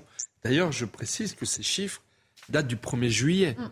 Mais il s'est passé les émeutes à partir de fin juin, début juillet, qui ont entraîné de nombreuses euh, déferments et incarcérations de détenus. Donc il faut pas, voilà, donc il faut pas, il faut pas s'étonner si cette courbe continue à augmenter. Emmanuel Macron a été élu en 2017 en s'engageant à construire 15 000 places de prison. Seulement 2 000 sont sorties de terre. Seulement 2 000. On a un, un manque là de 13 000 places de prison.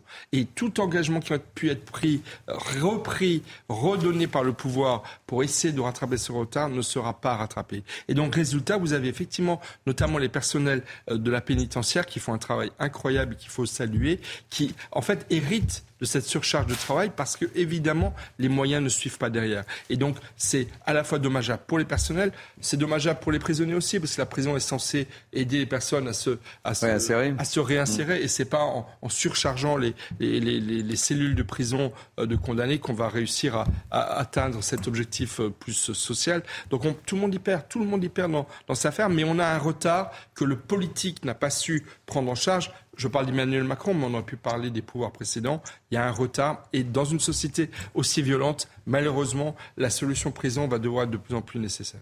Fallait une petite réaction sur les propos tenus par Michel Taube. Vous êtes d'accord évidemment avec les propos tenus par Michel Taube oui, oui, absolument. Hein. Donc, euh, euh, on a excessivement de retard, euh, mais néanmoins, je, tiens à rebondir par rapport à ce qui a été dit. le fait d'ouvrir des places de prison va automatiquement engendrer un, surplus d'incarcération de par les magistrats. Donc, c'est aussi un appel d'air. Donc, par expérience, ayant connu la fermeture de Saint-Michel et l'ouverture du CP6, on nous avait dit à l'époque que automatiquement, il y aurait, ce serait un enseignement individuel, il n'y aurait pas de surpopulation carcérale à peu près six mois, un an après, on commençait déjà à avoir de la, population, de la surpopulation carcérale. Donc le fait de construire des nouvelles prisons est une bonne chose, mais néanmoins, ce n'est pas la seule solution. Qu'est-ce que vous espérez aujourd'hui très concrètement, Frédéric Lostanka, de la situation? Ah bah écoutez, euh, pas grand-chose malheureusement, hein, puisqu'il n'y a aucune solution à l'horizon euh, euh, qui nous est donnée. des solutions, il y en a. Hein. donc déjà, dans un premier temps, il y a le lissage des, des matières là au sol qui pouvaient être répercutés au niveau national. Donc euh, plutôt que de les garder seulement sur la région Occitanie, on pourrait faire un rééquilibrage au niveau national, tout simplement, dans un premier temps. Au-delà, il y a aussi euh, euh, le pôle de surveillance électronique qui pourrait être augmenté, mais il faut aussi apporter une contribution en ressources humaines et en matériel. Donc des solutions, il y en a, mais bon, il faut aussi comment dire, une volonté politique pour les mettre en place. Merci beaucoup d'avoir accepté de témoigner dans Mini News été. Frédéric Lostang, je rappelle que vous êtes secrétaire local UFAP, UNSA, Justice. Merci mille fois. Réaction euh, très rapide, Pascal euh, Vito Panelli et Erwan Barrio. C'est une situation extrêmement complexe d'une société surviolente face à une administration pénitentiaire sous-dotée. Donc, euh, effectivement, 2441 places cette année. Je crois qu'on en prévoit 4300 en 2023. c'est aussi une collaboration républicaine. Il faut que les élus des territoires arrive à convaincre les gens pour trouver des, je dirais des, emplacements, des terrains. C'est pas si simple que ça de, de, construire des prisons. On a parlé à un moment de l'extension de Fresnes, mais euh, elle pose des problèmes considérables parce qu'il faudrait bouger les détenus. Bref, c'est inquiétant et complexe en tout état de cause. Euh, pour le personnel pénitentiaire, c'est tout simplement intenable vous imaginez. Mmh. Et bien sûr, pour les détenus qui sont 5, 6 dans des cellules et qui couchent par terre, euh, pour un pays comme la France, euh, peut beaucoup mieux faire. Erwan Barrio. Oui, c'est une situation complexe, mais le problème, c'est qu'aujourd'hui, le nombre d'incarcérations augmente plus vite que les capacités d'incarcération, tout mmh. simplement. Donc face à cela, le politique a deux euh, possibilités qui s'offrent à lui soit construire de nouvelles euh, prisons. Et je suis assez surpris. Bah, Michel Taub l'a évoqué, évidemment, ça faisait partie des priorités. De voir effectivement que la personne que vous avez interrogée parle d'appel d'air, puisque c'est le politique qui fixe ces conditions. Mm. Euh, et la politique sécuritaire d'un pays ne doit pas euh, dépendre finalement de, du bon vouloir des, des, gens qui travaillent dans les administrations pénitentiaires. C'est, en fait, il prend les choses à l'envers, tout simplement. Et, euh, euh, deuxième possibilité, deuxième politique possible, c'est euh, assouplir les peines. Aujourd'hui, on voit que c'est majoritairement la, voie qui est prise par le pouvoir judiciaire aujourd'hui, mais c'est plus un aveu d'impuissance qu'une véritable politique pénale. Merci beaucoup. Célia Barotte, merci. Vous restez jusqu'à la fin de l'émission ou pas? Vous pouvez rester si vous voulez. Hein, mais... Et on va parler du Niger, de la situation au Niger. On va parler également euh, du mauvais temps et du beau temps aussi. Donc euh, vous êtes la bienvenue si vous souhaitez rester jusqu'à la fin de cette émission. On va marquer une pause. Il est 12h25. C'est Mini News été. On se retrouve dans quelques instants avec Harold Iman pour et, effectivement parler de la situation au Niger où la France se préparerait avec lui ses ressortissants. À tout de suite. Soyez bienvenus, c'est Mini News été, la dernière ligne droite. Nous sommes ensemble jusqu'à 13h avec moi pour commenter cette actualité très riche en ce 1er août. Michel Taube, Erwan Barrio, Pascal Bito Panelli et Harold Iman. On va commencer par vous justement, Harold Iman, puisqu'on va prendre la direction du Niger.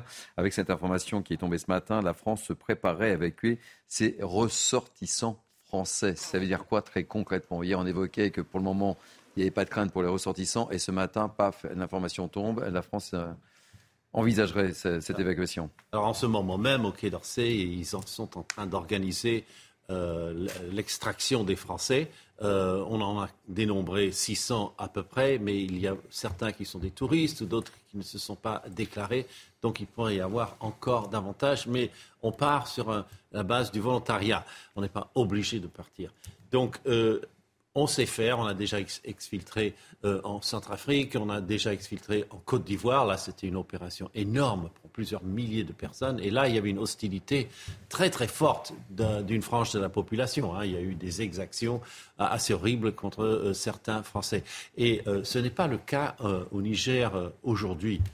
personne n'est vraiment pris à partie ou tapés ou euh, séquestrés euh, du côté des euh, Français. Il y a quand même 1500 Français sur place, des soldats, je parle, et il y a 1100 Américains aussi. Et on n'a pas encore vu de Wagner.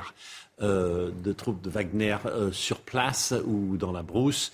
Donc c'est une configuration un peu spéciale. C'est une révolte plus politique que militaire. Enfin, c'est des militaires qui mhm. l'ont fait, mais euh, ils n'ont pas eu à forcer euh, beaucoup et ils n'ont pas été soutenus par euh, des troupes extérieures. Pour l'instant, on saura faire au, Quai d'Orsay, sortir les gens, les amener à l'aéroport où il y a des avions de transport de l'armée qui les attendent pour les ramener sur la France. Allez, on fait un point sur la situation avec Somaya Labidi et on ouvre le débat avec vous trois. Le drapeau tricolore brûlé et des slogans anti-France scandés. Depuis dimanche, Niamey, capitale du Niger, est devenu le théâtre de violences contre Paris et ses alliés. On doit nous laisser faire ce qu'on veut, mettre nos présidents qu'on a besoin de mettre. On ne doit pas nous imposer des gens pour nous diriger. Ça, c'est fini. On est contre les bases françaises, les bases américaines, canadiennes, italiennes. Toutes les bases qui sont au Niger, on n'a pas besoin d'eux. Une colère que rien ne semble pouvoir calmer. Malgré la présence euh, de ces forces étrangères, euh, le Niger est toujours attaqué. Autrement dit, euh, les gens ne voient pas en réalité euh, l'apport ou bien la, valeur ajoutée que ces forces étrangères apportent. Face à la dégradation sécuritaire depuis le putsch de la junte et la fermeture des couloirs aériens, la France n'a d'autre choix que de rapatrier ses 300 à 400 ressortissants sur place. L'avantage de la situation euh, au Niger, c'est que l'armée française est présente sur la principale base aérienne de la capitale, la base aérienne de Niamey, ce qui devrait faciliter le pont aérien, qui nécessite toutefois un minimum de coopération avec les autorités nigériennes pour permettre aux avions euh, d'arriver, de, se poser et de redécoller. L'opération d'évacuation par voie aérienne est en cours de préparation par le Quai d'Orsay et doit être menée dans le courant de la journée. Harold, on en parlait euh, hors, plateau, ça, veut dire quand même quelque chose si la France décide d'évacuer ses, ressortissants. Bah, ça peut, vouloir dire que soit le, régime nouveau va s'imposer et être hostile, soit qu'on va le déloger. Hein, pour être cru, c'est ça qui est dans l'air. Car le président, euh, qui n'est pas déchu, Mohamed Bazoum, il n'a pas signé de démission. Euh, il est séquestré, mais il prend le téléphone, il parle à Emmanuel Macron, il parle à Anthony Blinken. Euh, il arrive encore à bouger. Il y a une grosse, grosse négociation qui est en place. Mais elle, pourrait ne pas aboutir. Et deuxièmement, en évacuant les ressortissants, on montre aussi à la junte que quelque chose pourrait se passer, qu'on ne leur fait pas confiance. Et ils ont réagi tout de suite. Ah, vous évacuez, donc vous nous menacez. Hmm. Donc on, arrive dans une dialectique étrange. Et sur ce, la Guinée se rajoute à, euh, au Burkina Faso et au, Mali, qui ont tous reconnu la junte. Donc, si vous voulez, vous avez le clan des juntes et le clan des démocraties. Et les démocraties sont soutenues par tout l'Occident, plus euh, l'union de l'Afrique occidentale qui s'appelle la CDAO. Michel Taube et Erwan Barrio et, et non, Pascal Michel Taube. La situation s'aggrave. Moi, d'après mes informations, le, la junte a arrêté plus de 130 personnes, des ministres, euh, des députés. On est en train de vivre quelque euh, chose. la situation se, se, radicalise et comme vient de le dire Harold Iman, les États de la région, à commencer par le Nigeria, qui est puissant voisin qui dirige aujourd'hui la CDAO, ont, ont donné une semaine aux putschistes pour rendre le pouvoir en menaçant de l'intervention militaire, parce qu'il n'y a pas que la France et les États-Unis qui jouent gros. Il y a aussi toute l'Union africaine, tous les pays africains qui perdent leur crédibilité si demain, effectivement, le Niger rejoint le camp des pays putschistes comme la Guinée, comme le Mali, comme le Burkina Faso. Donc effectivement, la situation s'aggrave. C'est peut-être plus par prudence qu'il est proposé, Harold disait fort justement, sur base de volontariat, 400, 600, 800 ressortissants français, peut-être beaucoup plus, parce que beaucoup sont binationaux également. Et donc je pense qu'il va y avoir, euh, évidemment, et comme le couloir aérien ont été bloqués, l'espace aérien est fermé, le fait de proposer euh, euh, aux Français qui veulent quitter le territoire de le faire, c'est parce qu'aujourd'hui, un Français qui voudrait quitter Niamey ne peut pas le faire. Donc c'est pour cela aussi que le euh, Quai d'Orsay met en place une solution pour ceux qui voudraient quitter. Mais la situation s'aggrave et dans les jours qui viennent, euh, il risque d'y avoir des, des, rebondissements. Sinon, bah, les putschistes vont s'installer pour très longtemps, comme ils ont su le faire euh, au Mali, au Burkina Faso ces dernières années. Erwan Barrio, et ensuite on, on, parlera de comment on évacue justement avec vous, Pascal Vito Patelli. Effectivement, Michel Taube parle du coup d'État de 2020 au Mali. On est dans un cas de figure qui est quand même assez proche on a euh, un président euh, qui est euh, assigné à résidence, qui est effectivement, même s'il peut passer encore des appels, qui est largement, ses marges de manœuvre se réduisent comme peau de chagrin. Et effectivement, Harold, même si vous disiez qu'on ne voit pas de Russes sur place, le coup d'État au Mali, on sait très bien que sur les quatre instigateurs du coup d'État, il y en avait deux qui l'année précédente avaient fait une formation en, Russie. Donc il faut voir après sur le si l'enquête, enfin les faits qu'on qui, arriveront les uns après les autres permettront de dire si oui ou non la Russie est impliquée. En tout cas, on voit bien que dans les rues, il y a des drapeaux russes et que euh, ces drapeaux euh, ont été fournis par des agitateurs euh, sur place qui travaillent forcément pour, pour la Russie. J'ajoute quand même que ce comportement hostile qui consiste à prendre les Français pour bouc émissaire d'une situation de, de, politique intérieure dégradée au Niger et à leur imputer tous les maux de la terre aurait pu quand même susciter une réaction du chef de l'État et on a l'impression qu'Emmanuel Macron, euh, finalement, euh, n'est pas assez ferme là-dessus. Et, il a réagi quand même. Il a, réagi quand même tout de suite, euh, Erwan. Hein. Si, si, il a, il a pris position tout de suite. Hein. En, plus, justement, je trouve qu'il a, il a réagi. Oui, il a réagi très, vite. Hein. Ouais, très fermement quand même, Erwan. Il, a corrigé, il a corrigé ses erreurs passées, mais citez-moi. Non, on peut pas lui reprocher de pas avoir réagi là quand même. Il, a, il aurait dû réagir plus fermement, et j'espère pour le coup qu'il va envisager tous les moyens pour rétablir l'ordre constitutionnel et les intérêts français au Niger surtout. Parce que citez-moi un succès diplomatique d'Emmanuel Macron depuis six ans. J'ai beau chercher, j'en trouve pas. C'est-à-dire qu'on a l'impression que depuis qu'il est au pouvoir, la, France perd sans arrêt son, son influence dans le monde et, Ça, et il va d'échec en échec. Alors je sais qu'on ne peut pas tout lui imputer. Mm. Il y a effectivement le long terme qui joue aussi, les fautes de ses prédécesseurs, le déclin euh, de, de, de, la parole de la France dans le monde. Mais en tout cas, on a le sentiment que depuis six ans, les choses se sont accélérées et donc il faut une reprise en main euh, de nos intérêts vitaux puisque 10% de notre uranium quand même vient du Niger. Évidemment, les enjeux énormes. Euh, dernier mot, Pascal Vito Panelli, vous êtes un expert en sécurité. Comment ça se passe quand on évacue comme ça des ressortissants français? Alors donc là, on est dans la configuration d'un pays à risque. Qu'est-ce qu'un pays à risque pour lequel Orsay C'est un pays qui peut connaître une dynamique de basculement à tout instant, avec les, stades de la crise qui sont apparition, développement, euh, désorganisation, décompression. Donc euh, quand on est à un certain degré où les paramètres sont, validés, euh, le Quai d'Orsay, à travers sa cellule de crise, déçu d'une possibilité d'évacuation et de rapartiment sur volontariat de ses ressortissants avec une protection des militaires sur zone, la constitution d'un pont aérien, des points de rassemblement. On va ramener euh, sous protection nos ressortissants à l'aéroport avec un embarquement et un décollage extrêmement rapide dans un temps très limité. Merci pour ces précisions, euh, Pascal euh, Vito Panelli. Un, mot, un, dernier mot. un dernier mot. Il y a nos ressortissants présents sur place, il y a nos militaires et il y a nos intérêts économiques. Euh, Areva, rebaptisé Orano, 10 à 15 de l'uranium qui enrichit nos centrales nucléaires en France provient du Niger. Et la junte a arrêté la ministre des Mines Je pense, je ne sais pas si c'est lié. Récemment, euh, Orano a signé un contrat avec les autorités nigériennes pour 10 ou 15 ans. Voilà, il y a aussi un climat économique, un contexte économique extrêmement sensible pour nous. Voilà, le Niger, on n'a pas parlé du G5, on n'a pas parlé de la lutte contre le djihadisme et l'islamisme radical, mais voilà, c'est pas n'importe quel pays et c'est un moment très important qui remet en question effectivement la présence de la France dans un, une région du monde qui, qui nous concerne quand même d'assez près. On n'a même pas parlé des enjeux migratoires que cela va entraîner. Mais voilà, ce qui se passe là-bas nous concerne de très très près. Et on va suivre ça de très près, évidemment, sur l'antenne de CNews. Je regarde l'horloge. Il nous reste 8 minutes. Messieurs, je vous propose de prendre un bol d'air. On sera dans quelques instants du côté d'Arcachon et du côté de, de La Baule. On va terminer sur un sujet plus léger entre ceux qui sourient et ceux qui font un peu grise mine parce que la météo est, est disparate. Euh, on va prendre donc la direction de, de, la Baule parce que le temps n'est pas génialissime du côté de la Baule. Regardez ce reportage de Jean-Michel Decaze et on se rend direct justement avec euh, Frédéric Dugénie, directrice du Office de tourisme d'Arcachon et Clémence Guillochet, réceptionniste au camping L'Éden à la Baule. Mais d'abord le sujet sur la Baule de Jean-Michel Decaze. Jusqu'à la première semaine de juillet, tout allait bien. Depuis, le temps est détraqué. Vent, pluie, les perturbations se succèdent sur les côtes de l'Ouest, comme ici, à La Baule. Nous, on est normands, donc on est un petit peu habitués mais pas au mois de juillet. Hein. Juillet-août, c'est quand même euh, voilà, catastrophique et dommage pour nous qui sommes en vacances entre amis. Euh. Vous vouliez échapper aux fortes chaleurs? Eh ben ouais, eh ben là c'est réussi.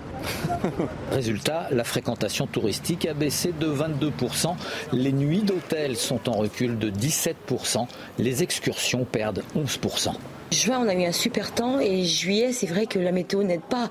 Donc les gens font très attention. C'est sûr, le pouvoir d'achat, euh, le panier moyen est totalement différent. Quoi. C'est plus, plus tout la même chose. C'est en baisse? C'est en baisse, absolument. Je pense que les gens sont avec des séjours plus courts ou à la journée.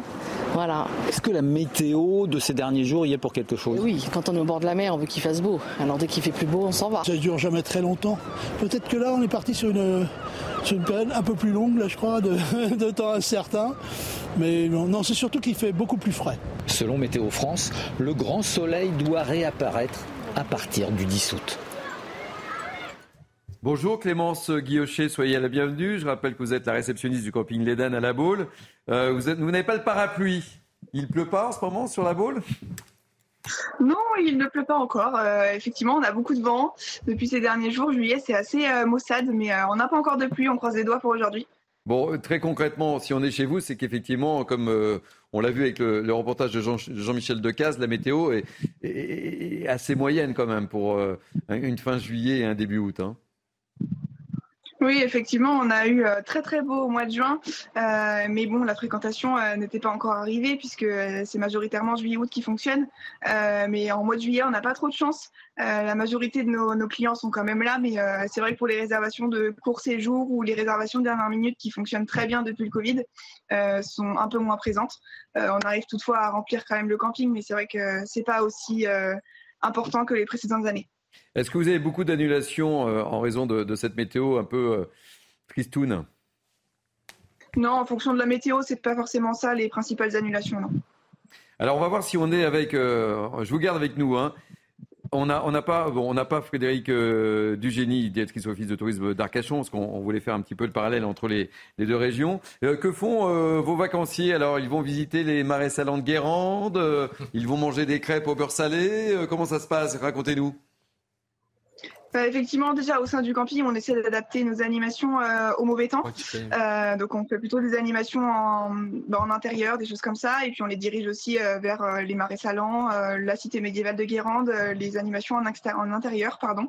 Ça marche plutôt bien, ils sortent facilement du camping, donc la majorité de nos clients sont quand même contents à la fin de leur séjour, ils veulent le soleil, mais c'est comme tout le monde.